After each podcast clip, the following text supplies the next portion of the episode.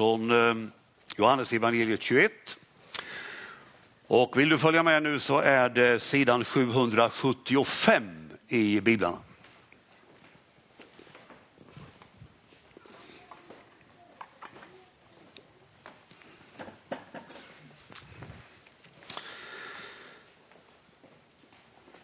Vi eh, står upp och lyssnar på den texten. Johannes 21. Sedan visade sig Jesus igen för lärjungarna vid Tiberiasjön. Det gick till så. Simon Petrus och Thomas, som kallades Tvillingen, Natanael från Kana i Galileen, Sebedaios söner och två andra lärjungar var tillsammans. Simon Petrus sa till de andra, jag ger mig ut och fiskar. De sa, vi följer med dig. De gick ut och sigade i båten, men den natten fick de ingenting. När morgonen kom stod Jesus på stranden, men lärjungarna förstod inte att det var han. Och Jesus frågade, mina barn, har ni ingen fisk? De svarade nej. Och han sa, kasta ut nätet på högra sidan om båten så får ni. De kastade ut nätet och nu orkade de inte dra in det för all fisken. Den lärjunge som Jesus älskade sa då till Petrus, det är Herren. När Simon Petrus hörde att det var Herren knöt han om sig ytterplagget för han var inte klädd och hoppade i vattnet. De andra lärjungarna kom efter i båten med fångsten på släp. De hade inte långt till land, bara ett hundratal meter. Då de steg i land fick de se en glödhög och fisk som låg på den och bröd. Jesus sa till dem, hämta några av fiskarna som ni just fick.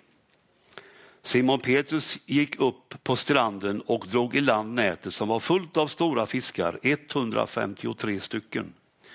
Och fast det var så många gick nätet inte sönder. Jesus sa till lärjungarna, kom och ät. Ingen av dem vågade fråga honom vem han var, de förstod att det var Herren. Jesus gick fram och tog brödet och gav dem och likaså fisken. Detta var tredje gången som Jesus visade sig för sina lärjungar sedan han uppstått från de döda. Så lyder Herrens ord. Men ni var inte med nu. Va? Amen skulle vi svara på det. Nu tar vi det igen. Så lyder Herrens ord. Amen. Varsågoda och sitt.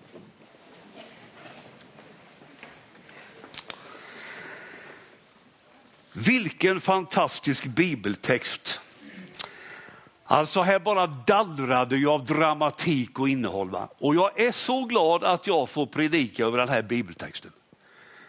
Det, det är nog, ja det, jag ska inte säga det, men det är nog knappt ingen bibeltext som klipper tag i mig så mycket när jag sitter och förbereder mig som denna. Vi har hört många predikningar kanske över den här händelsen. Men det är ju så att vi behöver påminnas, precis som Paulus sa i bibelordet som Katrin läste. Jag vill påminna er, det sa han två gånger. Och den här texten och den här predikan vill på nytt påminna oss om evangeliets sanningar. Temat på den här predikan är hopp i allt. Efter Jesu död och uppståndelse så är ju lärjungarna förvirrade. De vet inte vad de ska tro eller vad de ska göra. Och i den situationen säger Petrus, ah, jag ger mig ut och fiskar. Och så säger de andra, vi hänger på dig. Det är som att de tänker, vi gör det vi kan. Vi satsar nu på det som är säkrare än Jesus. För vad det tar vägen med Jesus, det, det har vi inte en aning om. Liksom. Men det misslyckades med fisket också. Jesus drömmen sprack och jobbet som man trodde man behärskade, det fungerade inte heller. Allt var hopplöst. Och i denna förtvivlans och hopplöshetens situation så finns det en mening i texten som verkar vända alltihop. När morgonen kom stod Jesus på stranden.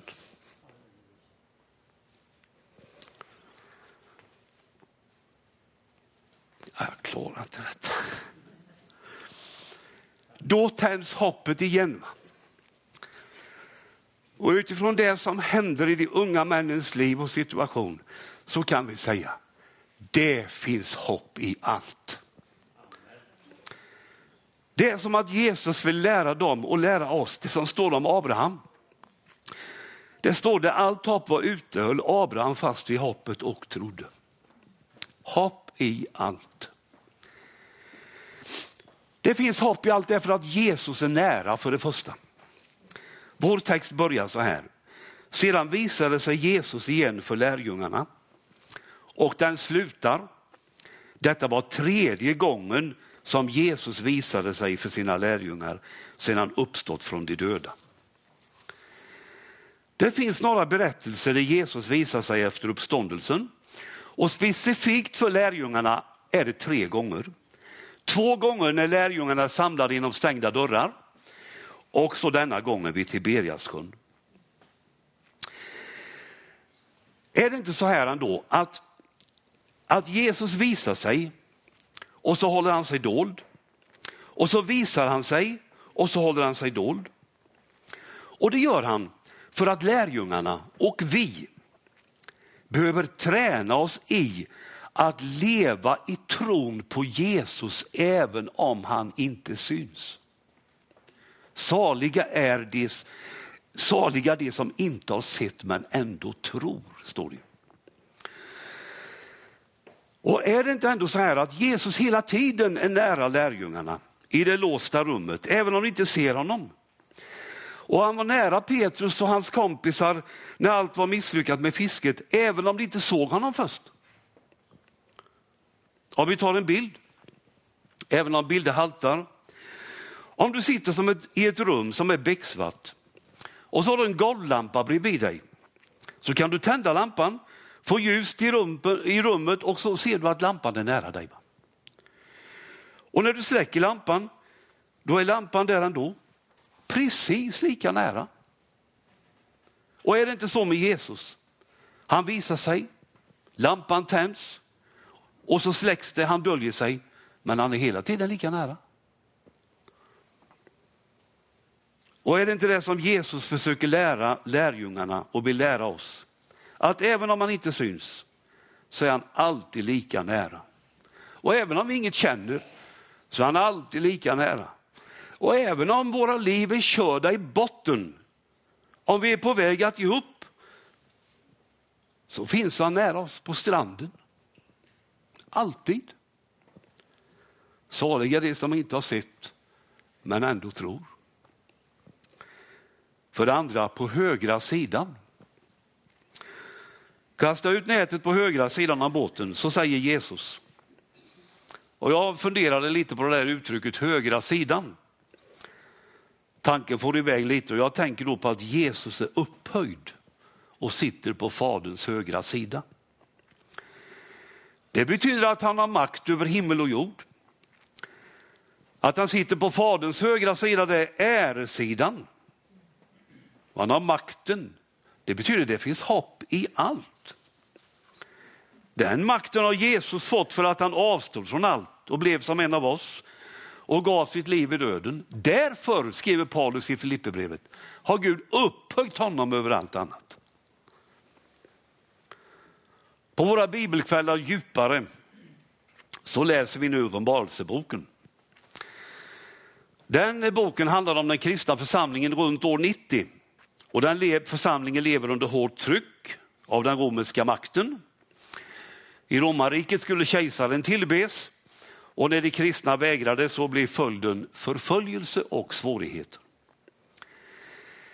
Men Uppenbarelseboken vill visa den tidens kristna och kristna genom alla tider att bakom det skeende som verkar ske så finns det någonting annat.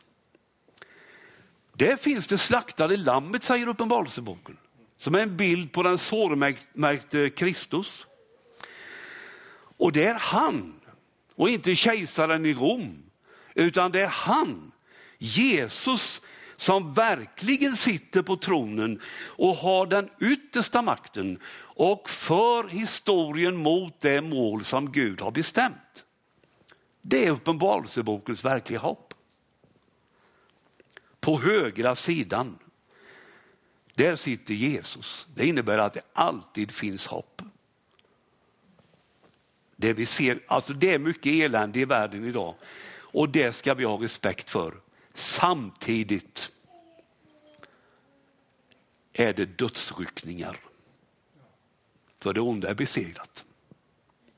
Jesus sitter på Faderns högra sida. För det tredje, Jesus har lösningen. Den natten fick de ingenting. Vi kan ana både besvikelse och frustration. Inte heller det som de kunde så bra fungerade. Och I ett sånt här läge så är det tungt att ro i land en tom båt, tyngre än att ro i land en full båt. Men Jesus har lösningen på deras besvikelse. Kasta ut nätet på högra sidan om båten så får ni. Och det stämde ju. Och lägg märke till här att Jesus visste exakt var lösningen fanns. Exakt. Eller tar ni Jesus välsignar fem bröd så det räcker till flera tusen. Lärjungen Andreas tyckte att ja, det är bara fem bröd. Det var inte något vidare i det sammanhanget. Men Jesus säger låt folket slå sig ner. Andreas såg svårigheterna. Jesus såg möjligheterna. Bara han fick hand om det lilla så kunde han göra något bra med det så det räckte till alla. Jesus har lösningen. Så var det också vid hans första under bröllopet i Kana. Vinet tog slut, katastrof. I det läget formulerar Maria, Jesu mor, en bön som lyder, de har inget vin. Det var det enda hon sa. Och den bönen får ett bönesvar som ger, liv, som ger vin i överflöd. Poängen är att Maria endast ger uttryck för behovet. Inte ett ord om att hon tycker att Jesus ska göra si eller så. Utan hon litar på att Jesus har lösningen. Här har vi mycket att lära. För, för när vi ber, jag kan bara gå till mig själv, så kan vi både säga till Gud och, och, och, och tänka, ja nu ska du göra så eller så eller så. Vi kan göra som Maria, nämna vårt behov och så kan vi lämna det och lita på att han har lösningen. På något sätt har han det, därför finns det hopp i allt. Så därför vill jag säga till dig, ge aldrig upp. Ge aldrig upp. Även om det ser hur kött ut som helst. Det finns hopp. Därför att Jesus har lösningen. För det fjärde, frälsningen håller. Så här läste vi. Och fast det var så många fiskar då gick nätet inte sönder. Det var 153 stycken fiskar och det var ingen småfisk heller. För det står i texten att nätet var fullt av stora fiskar, står det faktiskt. Talet 153, det har ofta fått ett symboliskt värde. En förklaring som, som finns är att man vid den här tiden kände till 153 sorters fisk. Och då fick den här siffran stå för att insamlandet till Guds rike, det skulle ske bland alla folk. Alla skulle vara med. Om vi då tänker att en djupare mening med texten är detta att samla in människor till Guds rike och att nätet inte gick sönder så måste det betyda att frälsningen, räddningen, det som Jesus har gjort för oss i sin död, att det håller. Och att det håller för alla. Frälsningens nät, det som Jesus har gjort, går inte sönder. Paulus skriver i andra Korintierbrevet 5, en har dött för alla. Det är den texten som finns ute på vårt kors ute i trädgården här vid påsk. En har dött för alla. Ja, det Jesus har gjort, det gäller alla. Det är ingen som står utanför det liksom. Och på långfredagen nämnde vi om skuldbrev. Alltså som att våra liv är som ett papper där det står upptecknat vad jag har gjort för missar, för synd och vilka konsekvenser det har fått. Det är ett skuldbrev som jag inte själv kan fixa eller betala av på så att det hamnar på noll igen. Det är helt omöjligt. Utan det skuldbrevet talar hela tiden om vad jag är skyldig och vad du är skyldig. Men Jesus kunde ordna det. Och så här står det om ditt och mitt skuldbrev. Lyssna. Han, Jesus, har utplånat det. Vi ska ta tag i det ordet strax. Genom att spika det. Vi tar tag i det ordet också. På korset. Han har utplånat det genom att spika det på korset. Och nu ska du höra. Ordet utplånat det står i en form som betyder att det Jesus har gjort, det har en verkan som gäller idag. Det gäller oss när vi sitter här. Och ordet spikade står i en form som betyder att det är gjort en gång för alla och behöver inte göras om. Hör du, det finns hopp Därför att det Jesus har gjort det gäller fullt ut. Frälsningen går inte sönder. Och under den här punkten kan vi också flika in att Johannes som har skrivit detta, nog efteråt har sett en djupare mening i det som hände på stranden den här morgonen. Han har sett att Jesus har kallat lärjungarna till människofiskare. Och mänskligt sett kunde det se ut som ett hopplöst företag som skulle li sluta likadant som när de fiskade den här morgonen när de var utan fisk i båten. Men nu var det Jesus som både hade kallat och sänt iväg dem. Och när Jesus ledde dem så skulle det bli fångst. När Jesus hade sänt iväg dem, då fanns det hopp. Och så vill jag säga så här, i samma uppdrag är vi insatta, vi som är här. Tillsammans är vi människor, fiskare. Vi tillsammans är mission. Inte bara några få missionärer med ett särskilt kallelse och intresse för det. Inte bara missionsgruppen i församlingen. Nej, vi tillsammans, allihop, är mission. Här i Huskvarna, i Ukraina, i Tchad, Allihop är involverade. Vi tillsammans är mission. Och vi kan vara frimodiga här. För frälsningens nät håller. Och så har jag en kort femte punkt. Kom och ät. Så sa ju Jesus till lärjungarna där på stranden.